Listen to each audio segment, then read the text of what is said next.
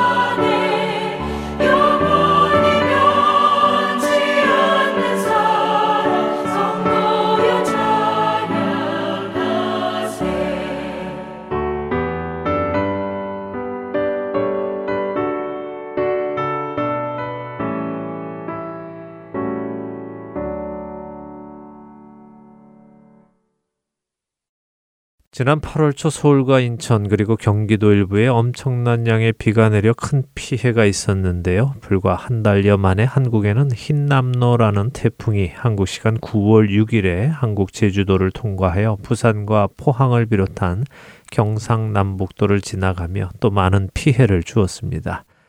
전국에 160여 건의 정전 사태가 발생해서 6만 6천 가구의 전기가 끊어졌으며 특별히 포항은 아주 큰 피해를 입었다고 하네요.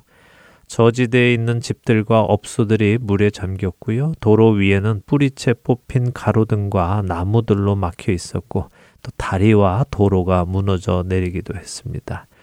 한 아파트 단지에서는 지하 주차장에 주차된 차를 옮기기 위해 주민들이 내려갔다가 급작스럽게 넘쳐 들어온 물로 인해 주차장이 막히고 주민들이 실종되는 사고도 있었습니다.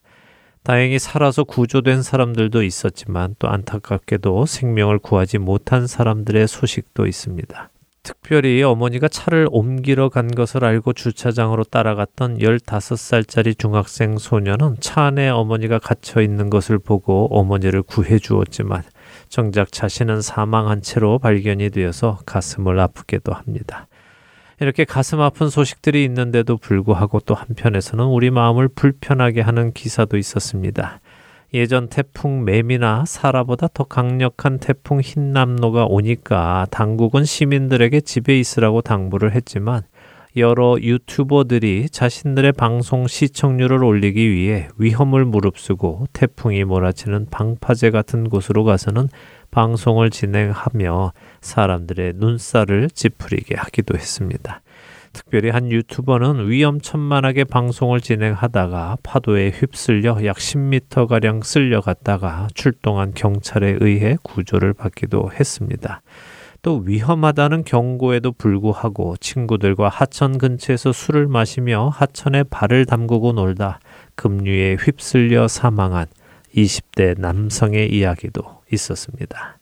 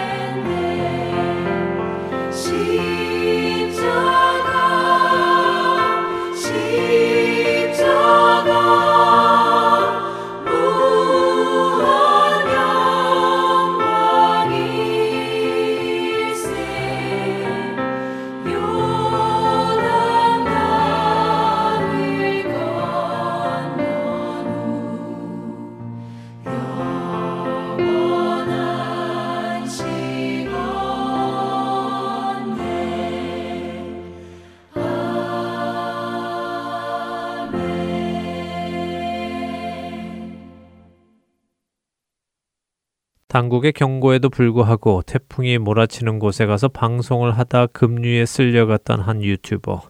그는 자신은 안전할 것이라고 생각했으니 그런 경고를 무시하고 태풍이 몰아치는 곳에 가서 방송을 했겠지요. 또 당국의 경고에도 불구하고 친구들과 밤늦게까지 하천에서 술을 마시며 물놀이를 하다 사망한 20대 청년도 자신에게 위험이 다가올 것이라는 사실을 알지 못했을 것입니다. 비록 당국은 위험하다고 경고를 했지만 자신들에게는 그 위험이 오지 않을 것이라고 생각했을 것입니다. 그 위험이 자신에게 심각하게 다가올 것이라고 생각했다면 그들은 그곳에 가지 않았을 것이고 그렇게 안타깝게 또 생명을 잃어버리는 일도 없었을 것입니다. 반면 경남 마산 지역은 이번 태풍 흰남노가 지나간 후에 사람들의 이목을 끌고 있습니다. 약 20여 년 전인 2003년 태풍 매미가 왔을 때 마산은 막대한 인적 또 물적 피해를 입어서 최악의 태풍 피해 지역이라고 손꼽히는 곳이었습니다. 근데 그때 그 피해를 입고서는 마산시가 해변가에 3미터 높이의 방제 언덕을 지었으며 그 방제 언덕 위에 또다시 2미터 높이의 세웠다 눕혔다 할 수 있는 차수벽을 500억 원을 들여 2018년에 설치를 했다고 합니다. 그리고 이번 태풍 흰남노가 지나갈 때 마산 지역은 그 차수벽을 세웠고 이로 인해 큰 피해 없이 태풍이 지나가게 되었다고 하네요. 이제 마산은 최악의 태풍 피해 지역이라는 오명을 벗고 침수 피해 예방 모델로 거듭났다고 한 뉴스는 전했습니다. 큰 피해를 경험한 후 그들은 그 피해를 기억하며 다시는 그런 피해를 받지 않도록 큰 투자를 하여 준비한 것입니다. 그리고 그들의 그런 노력은 이번 태풍으로부터 자신들을 지킬 수 있었습니다.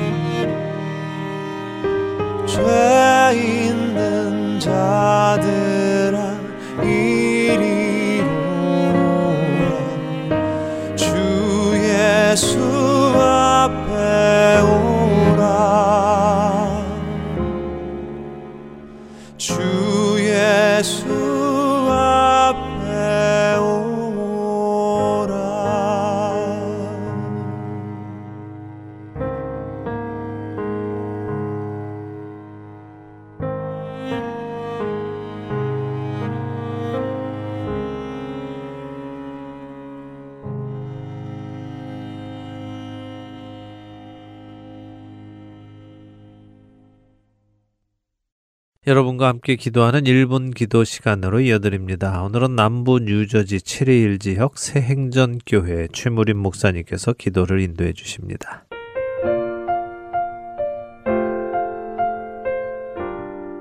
하덴 서울 애청자 여러분 안녕하셨습니까? 하덴 서울 1분 기도 시간입니다. 저는 남부 뉴저지 체릴 인근에 위치한 체릴 생전 교회를 담임하고 있는 최무림 목사입니다. 이 시간 함께 기도하실 제목을 말씀드리겠습니다. 먼저 골로새서 1장 9절로 12절 말씀 봉독해 올립니다. 이로써 우리도 듣던 날부터 너희를 위하여 기도하기를 그치지 아니하고 구하노니 너희로 하여금 모든 신령한 지혜와 총명에 하나님의 뜻을 아는 것으로 채우게 하시고 주께 합당하게 행하여 범사에 기쁘시게 하고 모든 선한 일에 열매를 맺게 하시며 하나님을 아는 것에 자라게 하시고 그의 영광의 힘을 따라 모든 능력으로 능하게 하시며 기쁨으로 모든 견딘과 오래 참음에 이르게 하시고 우리로 하여금 빛 가운데서 성도의 기업의 부분을 얻기에 합당하게 하신 아버지께 감사하게 하시기를 원하노라. 골로새서 1장 9절부터 12절 말씀을 먼저 봉독해 올렸습니다. 바울 사도는 골로새 교회 성도들이 어려움을 당하고 있는 가운데서도 믿음에 서 있는 것을 감사하면서 이렇게 기도했습니다. 기도하기를 그치지 아니하였다는 말씀이 나오는데 이 말씀은 지속적으로 기도했다는 것입니다. 골로새 교회 생각해 볼 때마다 바울은 이렇게 기도했는데 지금 코로나19로 인해서 한두 번 교회에 출석을 한 것이 아니라 1년, 2년 되도록 회복하지 못하시는 분들이 주변에 많이 눈에 띄고 있습니다. 이들의 신앙 회복을 위해서 이렇게 바울 사도의 기도 제목을 빌려 함께 기도하기를 원합니다. 첫 번째로는 신령한 지혜와 총명에 하나님의 뜻을 아는 것으로 채워 주시옵소서. 두 번째로는 저희들도 하나님 아는 곳에 자라나게 하여 주시옵소서.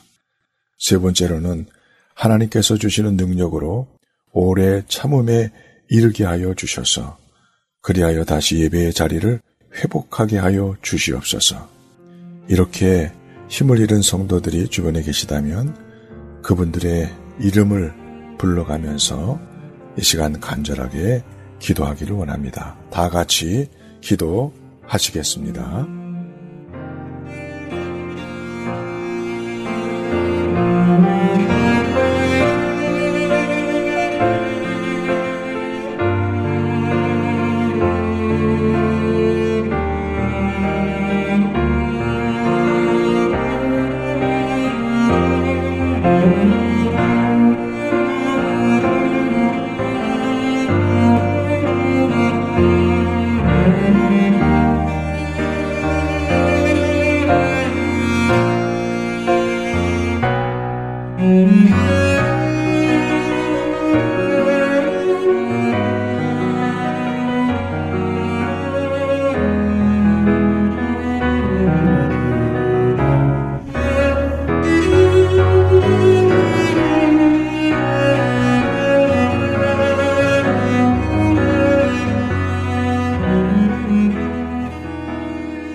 하나님 아버지, 코로나19 사태가 거의 막바지에 이른 것 같습니다. 하나님의 은혜로 육신적으로는 살아남았지만 영적으로 죽은 자 같은 신앙인들이 눈에 띄는 시대입니다. 그간 교회의 예배가 폐쇄되었다가 다시 문을 열었으나 예배의 현장에 돌아올 줄 모르는 성도들이 눈에 띄입니다. 이들의 믿음을 주께서 강하게 하여 주시옵소서.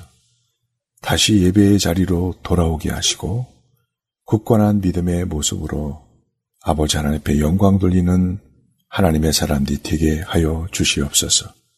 이들에게 신령한 지혜와 총명으로 코로나19를 통해서 주시는 하나님의 뜻을 알게 하여 주시옵소서.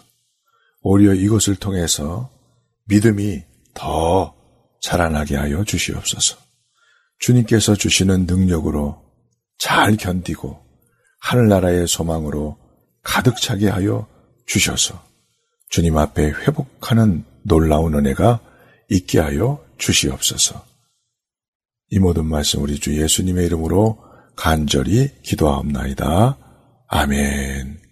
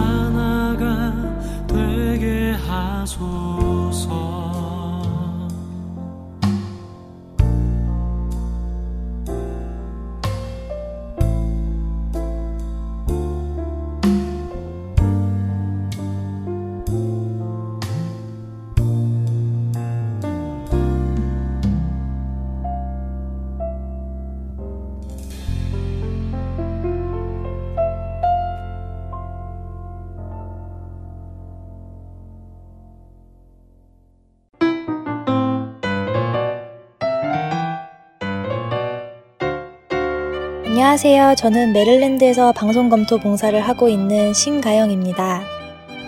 Heart and Seoul 복음방송 홈페이지에 방문해 보셨나요? 홈페이지 www.heartandseoul.org에 접속하시면 더 많은 방송을 들으실 수 있습니다. 그리고 영어 방송인 Children's 프로그램에서 방송되고 있는 Daily Devotional에 관한 자료들도 찾아보실 수 있습니다.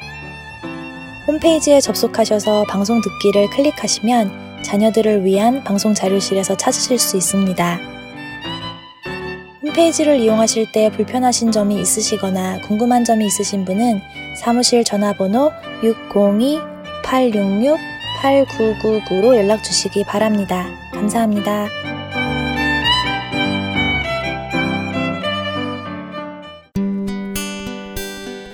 기쁜 소식 사랑으로 땅끝까지 전하는 아랜소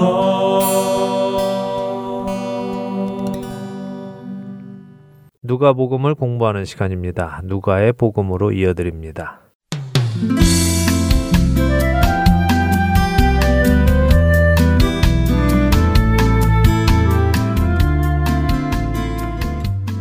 애청자 여러분 안녕하세요. 누가복음을 통해 예수님을 알아가는 시간입니다. 누가복음 진행의 함혜진입니다. 네, 여러분 안녕하세요. 강순규입니다. 예수님께서 십자가를 지기 위해 예루살렘으로 향하여 가시며 여리고에 가까이 가셨을 때 맹인을 만나셨고 그 맹인의 눈을 띄워주시는 장면을 보았습니다. 네. 사람들은 예수님을 메시아로 인정하지 않은 의미인 나사렛 예수라고 맹인에게 소개했지만 맹인은 예수님을 다윗의 자손 그러니까 메시아로 믿고 도움을 구했어요. 그랬죠. 예, 그 맹인은 예수님이 약속 약속된 메시아이심을 믿고 그 메시아께서 이 땅에 오시면 하실 일을 구했습니다. 네. 그리고 그는 그렇게 자신의 믿음대로 메시아로부터 눈을 뜨게 되는 은혜를 받게 됩니다.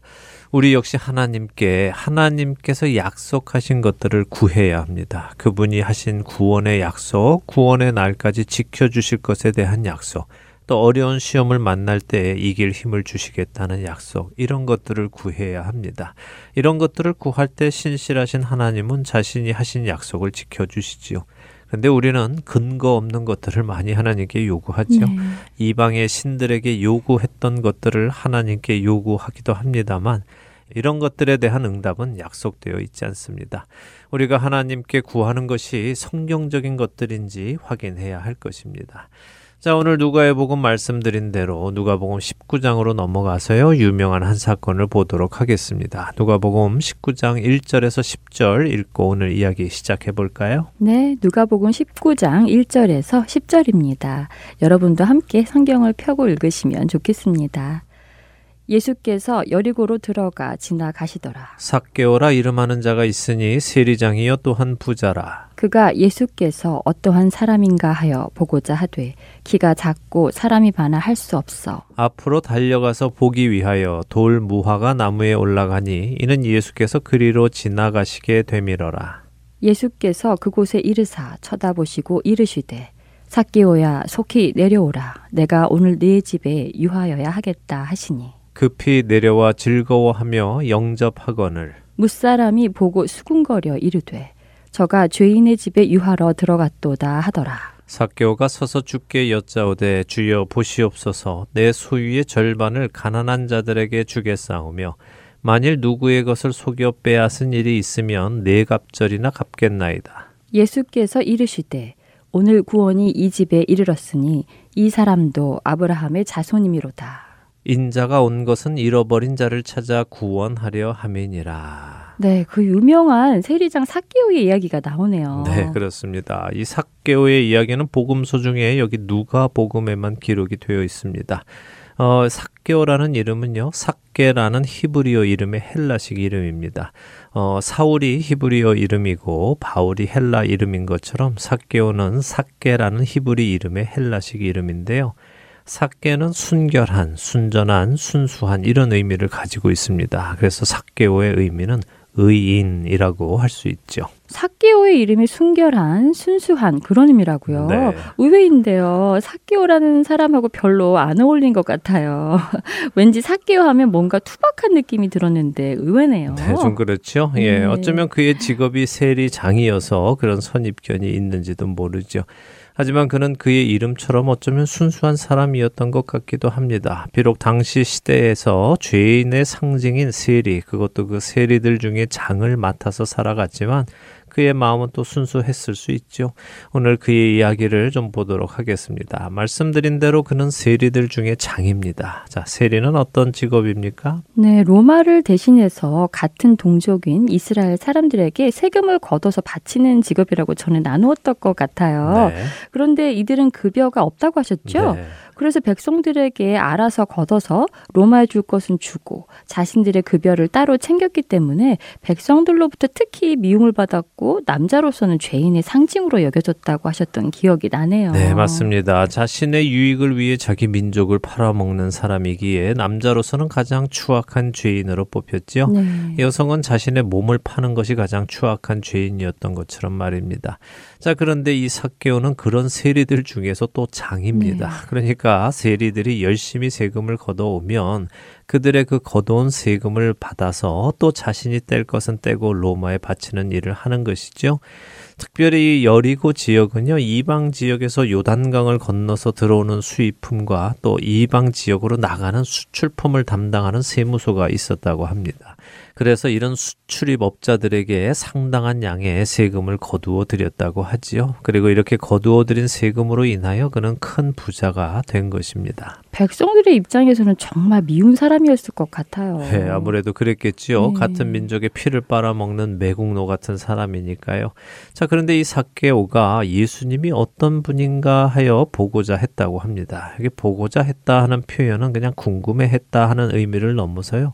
꼭 만나려고 계속해서 찾고 있었다 하는 의미를 가진 표현입니다. 예수님을 만나고자 하는 간절함이 있었다는 말이군요. 그렇죠. 그는 왜 예수님을 만나고 싶어 했을까요? 성경에 기록이 되어 있지 않으니 명확히 알 수는 없지만요.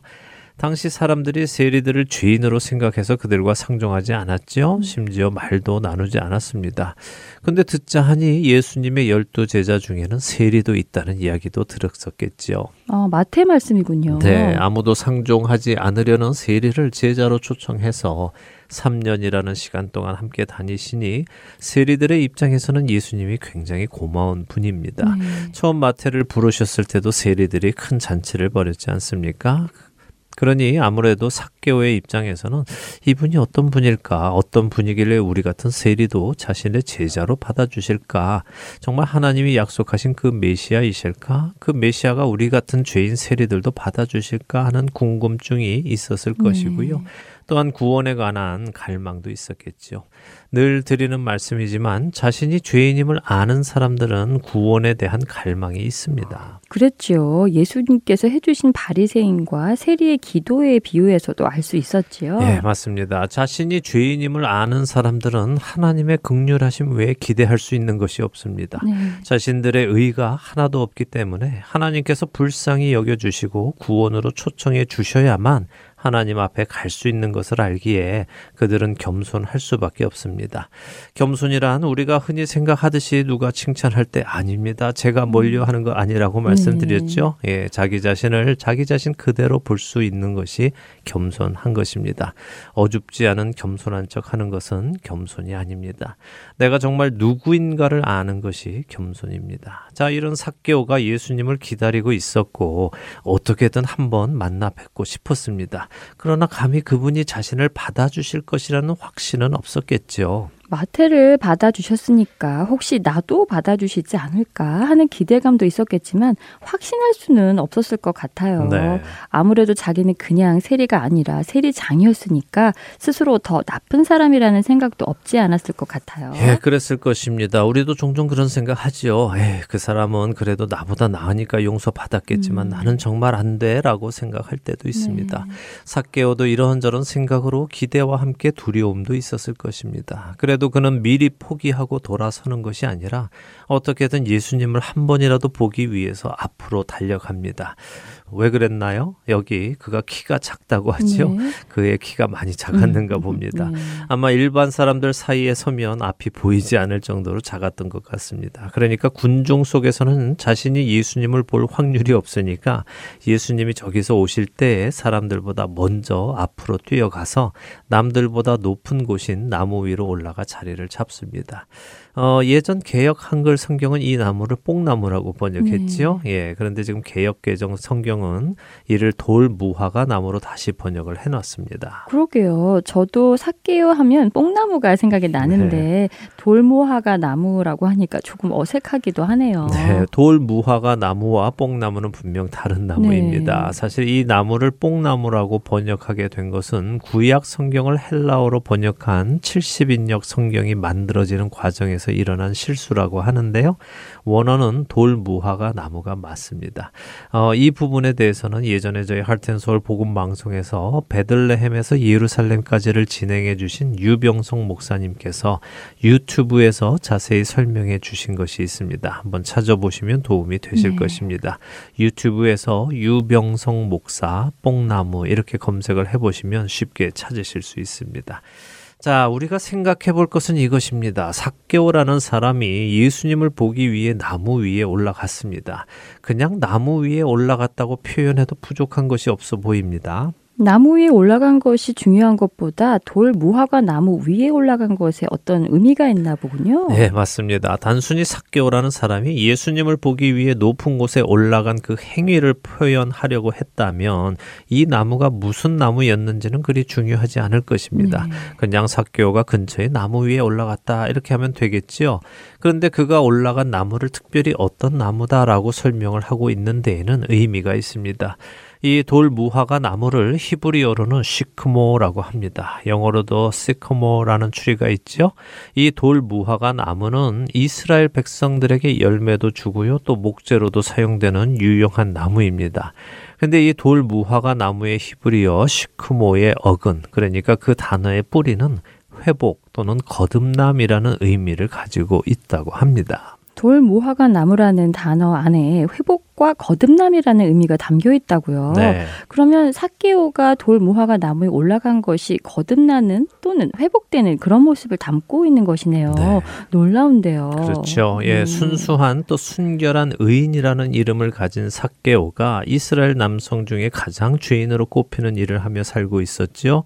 더군다나 그는 그 죄인들 중에 우두머리 사도 바울의 표현을 빌리면 죄인 중에 괴수 같은 네. 사람이었는데 그가 예수님을 보고자 했다는 것은 곧 거듭나고자 했다는 것이며 그런 간절한 심정으로 그 나무에 올라갔다는 것이죠.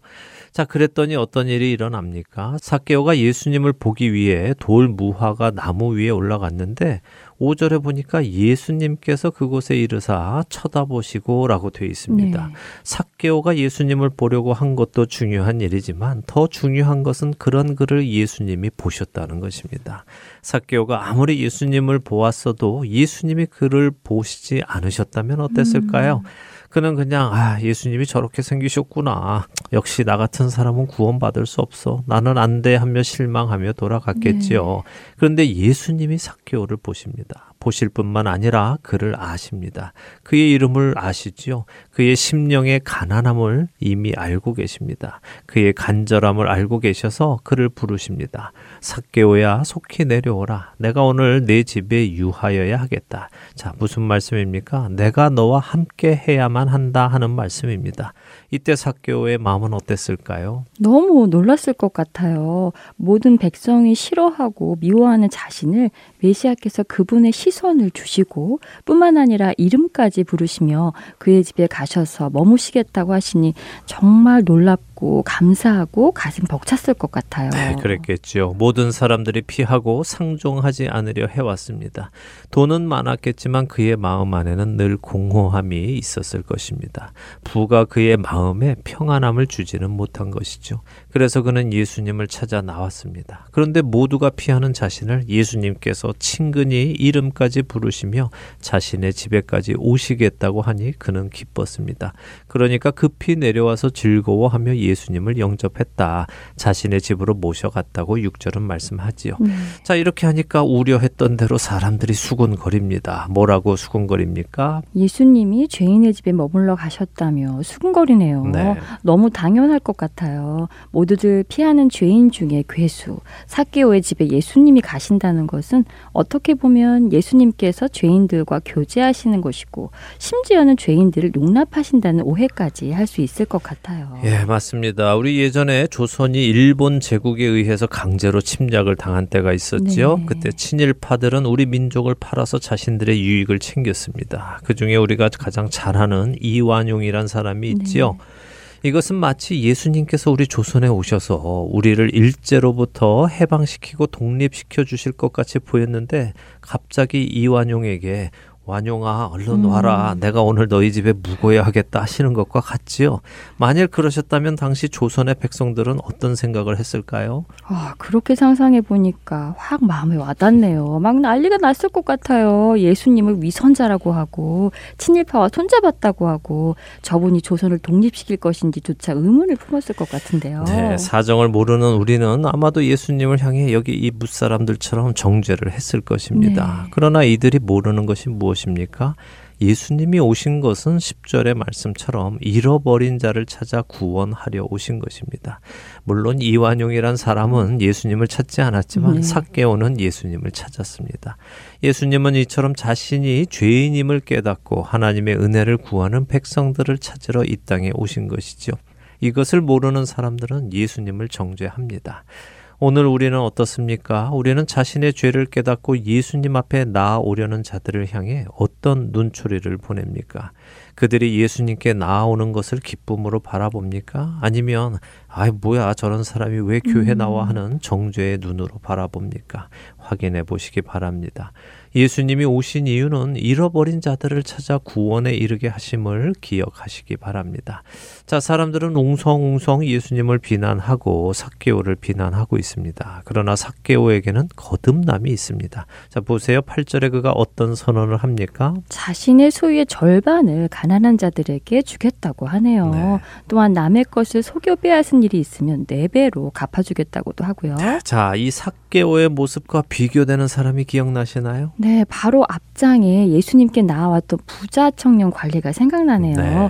그는 자기 재산을 가난한 자들에게 나누어 주라는 예수님의 말씀에 근심하며 돌아갔는데 사케오는 자신이 먼저 자신의 재산을 가난한 사람들에게 나누어 주겠다고 하네요. 네. 둘의 모습이 명확하게 비교가 됩니다. 그렇습니다. 부자 청년 관리나 삭개오나 모두 혈통으로는 아브라함의 자손으로 태어났습니다. 네. 부자 청년 관리는 어려서부터 율법을 지켜왔지요. 누가 봐도 그는 의인입니다. 반면에 삭개오는 세리장을 하며 부를 축적해 왔습니다. 누가 봐도 죄인이지요. 그러나 예수님을 만났을 때에 부자 청년 관리는 변화받지 못했고 근심하며 예수님을 떠나갔습니다. 그러나 삭개오는 변화받았습니다. 자신의 이름의 의미처럼 의인이 되지요. 참된 아브라함의 자손으로 회복이 됩니다. 부자 청년 관리가 예수님께 나오기 직전에 예수님께서 해주셨던 비유, 바리새인과 세리의 기도가 실제적으로 일어나는 것이 바로 이 부자 청년 관리와 삭개오의 이야기입니다. 부자 청년 관리가 근심하며 집으로 돌아갈 때 예수님께서 뭐라고 하셨습니까? 낙타가 바늘귀로 들어가는 것이 부자가 하나님의 나라에 들어가는 것보다 쉽다고 하셨죠. 네. 그러자 제자들이 그러면 도대체 누가 하나님 나라에 들어갈 수 있느냐고 물었더니 예수님께서 사람으로는 할 수 없는 것을 하나님은 하실 수 있다고 하셨고요. 그것이 바로 이 사기오의 모습인가요? 맞습니다. 아, 사람의 마음으로 그 부자 청년 관리는 근심했습니다. 네. 이 모든 재물이 자신의 것이라는 생각에 그 물질이 필요한 가난한 사람들에게 나누어 주는 것을 거부했지요. 그것은 곧 하나님을 거부하는 것이기도 합니다. 그런데 삭개오는 기꺼이 자신이 자신의 재산을 가난한 자들에게 나누어 주겠다고 합니다. 왜 그랬을까요? 그에게 이제 재물은 더 이상 자신의 목표가 아니기 때문입니다. 네. 삭개오의 마음 안에는 하나님의 나라가 들어왔습니다. 무엇이 참된 가치를 지닌 것인지 깨달은 것이죠. 지혜로운 사람은요, 더 가치 있는 것을 가지기 위해 덜 가치 있는 것을 포기할 수 있습니다. 그런데 우둔한 사람은 덜 가치 있는 것을 포기하지 못해서 더 가치 있는 것을 잃어버리기도 합니다. 네. 아프리카 사람들이요, 원숭이 잡는 법에 대해서 들어보셨습니까? 원숭이 손이 겨우 들어가는 구멍이 있는 통 안에 먹을 것을 넣어 놓고는 그 통을 나무에 묶어 둔다고 합니다. 그러면 원숭이가 와서는 통 안에 겨우 손을 집어 넣어서 먹을 것을 집지요. 음. 손이 겨우 들어간 통의 구멍은 주먹을 쥔 상태로는 뺄 수 없습니다. 원숭이는 먹을 것을 쥐고 있기 때문에 손이 빠져나오지 못하지요. 그때 그 덫을 놓은 사람이 천천히 원숭이에게 음. 다가갑니다. 원숭이는 막 소리를 꽥꽥 지르면서도 자신이 쥐고 있는 먹을 것을 놓지 못해서 도망치지 못하고는 결국 잡힙니다. 원숭이는 충분히 도망갈 수 있었습니다. 어떻게 하면 도망갈 수 있었을까요? 손에 쥐고 있는 먹을 것을 놓기만 하면 도망칠 수 있었군요. 네. 그런데 그걸 놓지 못해 결국 잡히고요. 우둔하지만 우리의 모습이기도 하네요. 네, 우리의 모습이고 또한 부자 청년 관리의 모습이기도 합니다. 사개오는 변화되었습니다. 그는 율법이 요구하는 것보다 더 많은 것으로 자신의 잘못을 갚겠다고 합니다. 레위기 6장 1절에서 5절에 보면요. 남의 물건을 착취하거나 도둑질하거나 심지어 주워서 주지 않고 몰래 가진 것이 음. 발각되면 원래 물건의 5분의 1, 그러니까 20%를 더해서 돌려주도록 율법이 규정하고 있는데요. 지금 사개오는 20%가 아니라 400%를 갖겠다고 음, 선언하는 네. 것입니다. 이것은 그의 완전한 회개의 모습을 보여주는 것이죠. 이렇게 확실한 회개의 모습이 나타나자 예수님이 말씀하십니다. 구원이 이 집에 이르렀다. 자, 이 사람도 아브라함의 자손이다 하시죠. 여기 아브라함의 자손이다 하는 이 말은 원어로는 아브라함의 아들이다 이런 표현입니다. 우리가 누가복음 13장에서 예수님께서 18년이나 귀신 들려 고생하던 여인을 고쳐 주시고는 그녀를 아브라함의 딸이다라고 부르신 적이 있습니다. 네. 오늘 삭개오는 아브라함의 아들이다라고 부르시지요. 무슨 말씀인가 하면요. 아브라함의 자손이면 다 구원에 이르는 것이 아니라 개개인적인 구원이 있음을 말씀하시는 것입니다. 유대인들의 구원관이 또다시 깨지는 것이네요. 그렇습니다. 구원은요, 민족별로 주어지는 것이 아닙니다. 네. 또 교회별로 주어지는 것도 아닙니다. 교단별로 주어지는 것도 아니지요. 이런 착각에서 벗어나야 합니다. 한 영혼 한 영혼이 주님과 일대일의 관계를 통해 구원에 이르게 되는 것입니다. 자, 오늘 누가의 복음 삭개오의 이야기를 나누었는데요. 다음 시간에 삭개오의 이야기를 마무리하고요. 계속해서 누가복음 19장 공부해 나가도록 하겠습니다. 네, 사개오와 같은 주님을 향한 갈망과 또 그와 같은 온전한 회개가 우리 안에 있게 되기를 소망하게 됩니다. 한 주간도 그런 은혜가 우리 안에 있기를 바라며 누가의 복음 여기에서 마치도록 하겠습니다. 저희는 다음 주에 다시 뵙겠습니다. 안녕히 계세요. 안녕히 계십시오.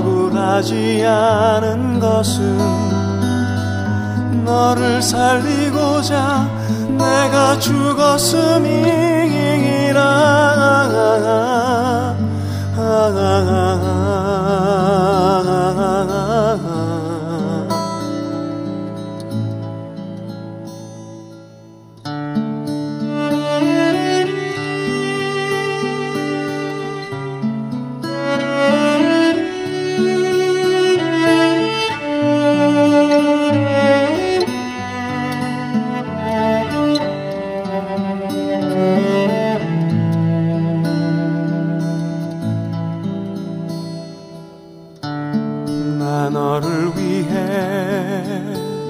몸 버려도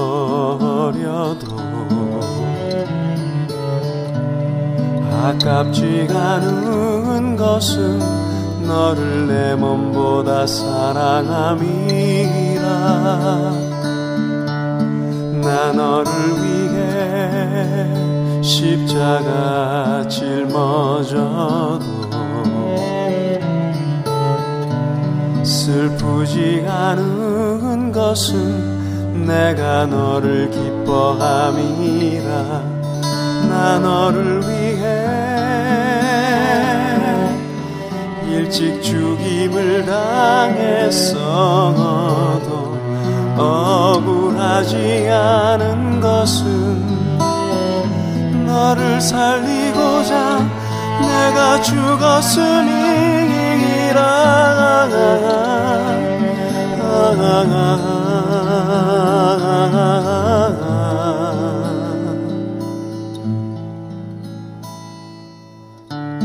나 너를 위해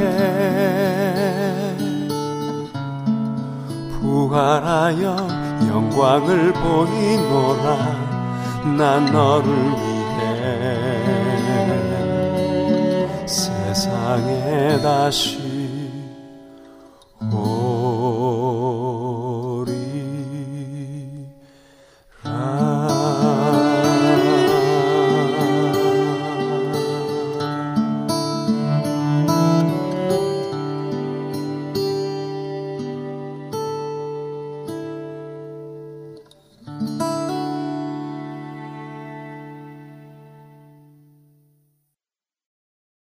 하나님은 죄를 미워하시지만 죄인은 사랑하셔서 죄인들이 자기 죄에서 죽지 않기를 원하셨습니다.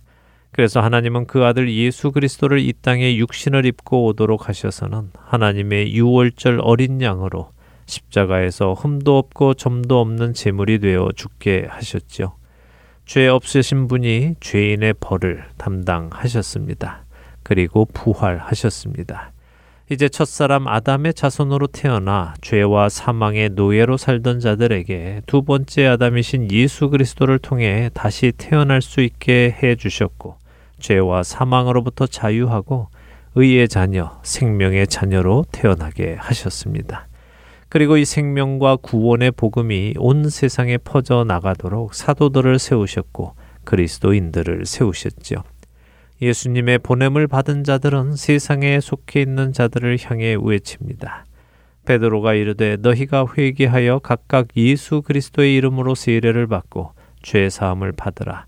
그리하면 성령의 선물을 받으리니 이 약속은 너희와 너희 자녀와 모든 먼데 사람 곧 주 우리 하나님이 얼마든지 부르시는 자들에게 하신 것이라 하고 또 여러 말로 확증하며 권하여 이르되 너희가 이 패역한 세대에서 구원을 받으라 하니 사도행전 2장 38절에서 40절의 말씀입니다.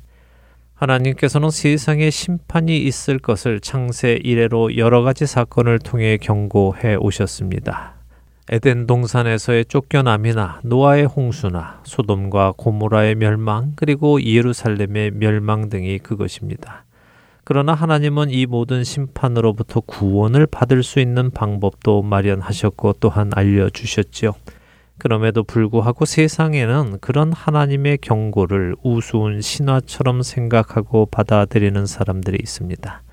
나는 그런 것을 믿지 않는다 하며 하나님의 말씀을 무시합니다. 이번 태풍 흰남노를 경험하며 우리들의 구원을 다시 생각해 보게 됩니다. 우리는 하나님께서 경고하신 그 심판의 메시지를 진심으로 믿고 있습니까? 마산 씨가 준비한 것 같이 심판의 날을 준비하고 있는지요? 혹 나는 안전하다. 나에게는 그런 위험이 오지 않는다며 태풍 앞으로 가거나 하천 근처에서 술을 마시며 물놀이를 즐기는 모습을 보이지는 않습니까? 예수님은 마태복음 16장 27절에서 이렇게 말씀하십니다. 인자가 아버지의 영광으로 그 천사들과 함께 오리니 그때 각 사람이 행한 대로 갚으리라. 하나님의 어린 양으로 겸손하게 오셔서 죽으셨던 예수님. 그분이 다시 오실 때는 그렇게 겸손한 어린 양으로 또다시 죽기 위해 오시지 않습니다. 다시 오실 예수님은 만왕의 왕으로 모든 생명의 심판자로 오실 것입니다. 그리고 그분은 그분이 말씀하신 대로 각 사람에게 각 사람이 행한 대로 갚아 주실 것입니다. 그분이 다시 오시는 날, 그분은 우리에게 어떻게 갚아 주실까요? 무엇으로 갚아 주실 것이라고 생각하십니까? 여러분이 예수님께로 받을 것은 칭찬과 상입니까? 아니면 책망과 벌입니까?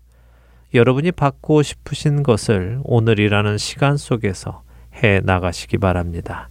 그러나 그 받고 싶은 것도 내가 그 칭찬과 상 자체에 관심이 있어서가 아니라 내가 사랑하는 그 예수님이 나를 칭찬해 주시고 상 주시는 것이 너무 가슴 벅차게 감사한 일이어서 하는 우리가 되기를 바랍니다.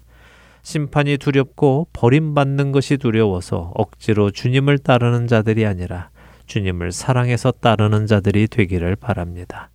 경고의 메시지는 이미 창세로부터 있었습니다. 그리고 그 오래된 경고는 변하지 않습니다. 언젠가는 반드시 우리 안에 일어날 것입니다.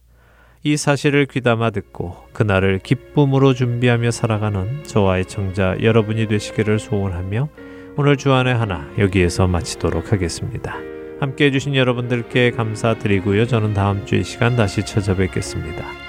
지금까지 구성과 진행의 강순기였습니다. 애청자 여러분 안녕히 계십시오.